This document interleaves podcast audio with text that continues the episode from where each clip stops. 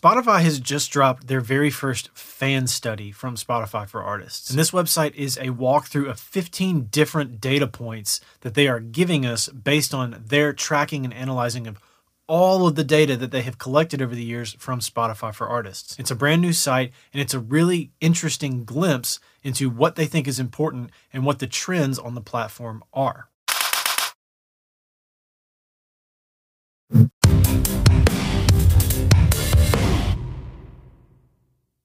Now, if you're new to the channel, my name's Tom. I'm a musician, and on this channel, we talk about music marketing and how we can grow ourselves as artists and businesses so that we can take ourselves from hobbyists to entrepreneurs and earn a living on the back of our craft that we love to create. And one of the ways we like to do that on this channel is to dig into data. So if you're not new to the channel, you know that I love data. I love getting into spreadsheets and I love picking apart all that kind of stuff. So this website is very much up my alley. so today what we're going to do is we're going to look at 5 of these 15 data points that they have given us and dig into them and talk about what they mean for the future of our businesses as independent artists.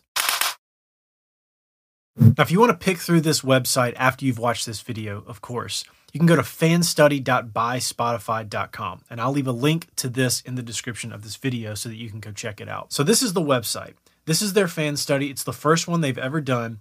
And at the bottom here, it says we've analyzed millions of data points to uncover 15 new insights, each designed to help your team develop the fan base you need to reach your goals. Now, if this doesn't sound like it was made for our type of people, I don't know what was. This is a great thing that they've dropped for us. So I want to pick through five different things that I think are the coolest and most important to look out for, or at least the ones that have spoken to me. So the first thing we're going to do is we're going to go up here and you can scroll through all 15 of these data points that they have given us. They've got them numbered 1 through 15. They're all through the top here. And you can also X this out, come down the page, and you can grab them each individually. So the first one I want to start with is number one. Now, if you have watched previous videos on my channel, and most specifically this video right here about Spotify trigger cities, then this is not going to come as any surprise to you. The basic synopsis of that video is that there are certain markets that Spotify is available in that move more music than others. Basically, there are a few markets around the world where people are a lot hungrier for new music. And Spotify has confirmed this with this website. Basically, they say Latin America discovers the most new music. In here, you can go and look at all of this data, and you can do this by every single one of these points that they have and see exactly what they mean to support this statement. So here we've got total streams of new content by city. And these are the top cities where people are discovering new music more than anywhere else. The number one city is Sao Paulo, Brazil. Then you've got Santiago, Chile, Mexico City, Mexico.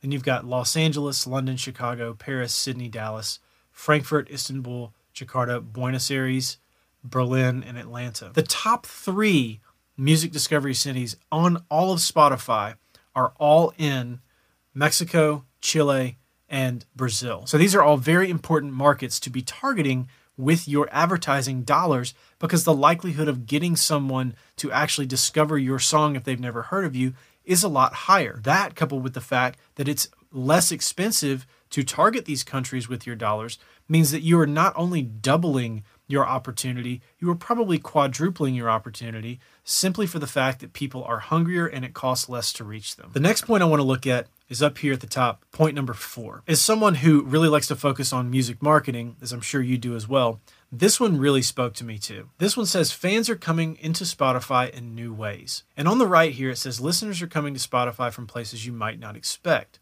For example, in one month, Discord sent over 800,000 listeners to Spotify who went on to listen to nearly 9 million tracks in just 14 days. So if we go to the data and open this up, this is what's really interesting about this. These are marketing avenues I hadn't really considered very much before, and maybe you haven't as well. The top sources selection of fastest growing inbound traffic sources to Spotify in terms of growth are an app called Runkeeper Pro, the number one. It has grown 167.8% compared to May of last year. Next to that is LinkedIn, Discord, and then Snapchat. Now, we've talked about Snapchat a little bit on this channel, but I have yet to dig into it. So, what this makes me want to do is number one, dig into Snapchat ads a little bit more. I know some of you guys have been asking about that. And number two, I think we need to start thinking outside of the box about how we package our music and promote it using any given ad platform that you might select. So with Runkeeper Pro being the one that's driving the most traffic, if you have songs that lend themselves to a workout playlist, it might not be a bad idea to create a workout playlist that includes a lot of your music and then market that to people who have an affinity for fitness apps such as Runkeeper Pro or simple fitness regimens like running. All different and interesting ways to market our music that I hadn't really thought about too much before, but this website has kind of opened that up for me. The third one we're going to look at is point number five. And this one says a fan that saves your track will listen to it three times more. Now, this is probably going to come as no surprise to anybody. If we break into the data here, they've got this nice little chart how saving a track affects future streams.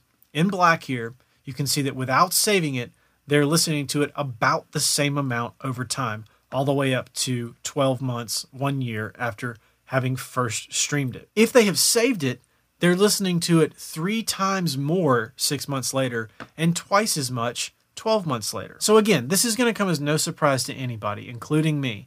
But I wanted to highlight this because it reaffirms to me, based on Spotify's own data, that getting your track saved to the library and to the playlist of the listener is very, very important.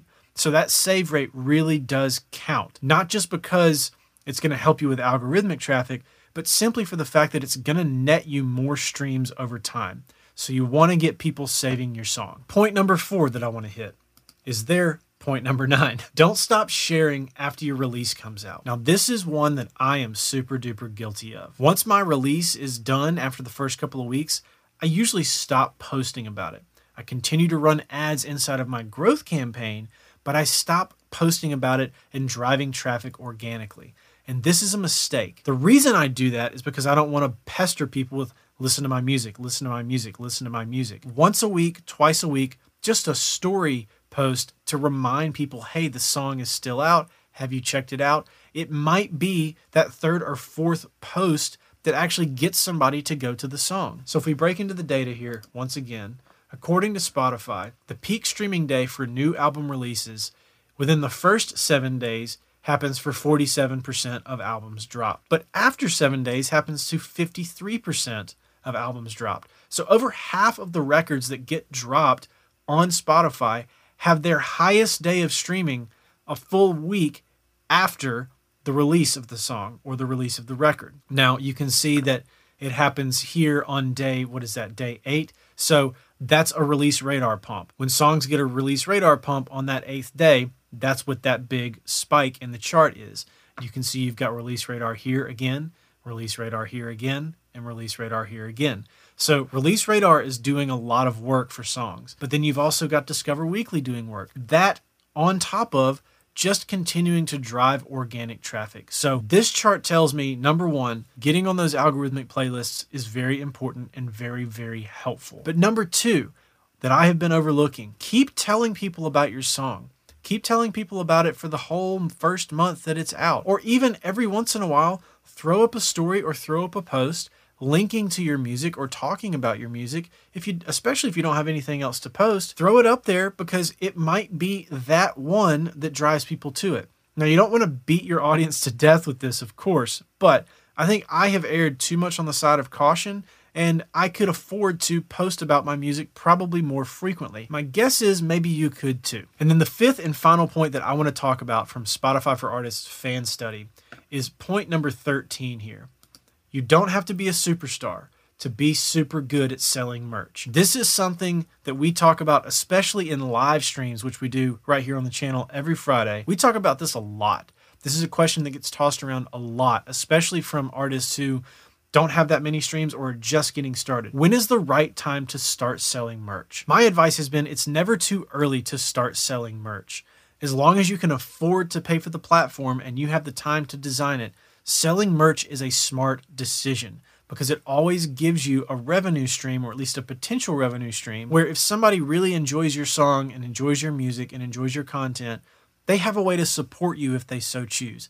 At least the option is available. So if we click into the data once again, they have this really interesting chart here volume of merch sales by monthly listeners. So down here on the x axis at the bottom, you've got 0 million listeners, zero, all the way up to 70 million listeners.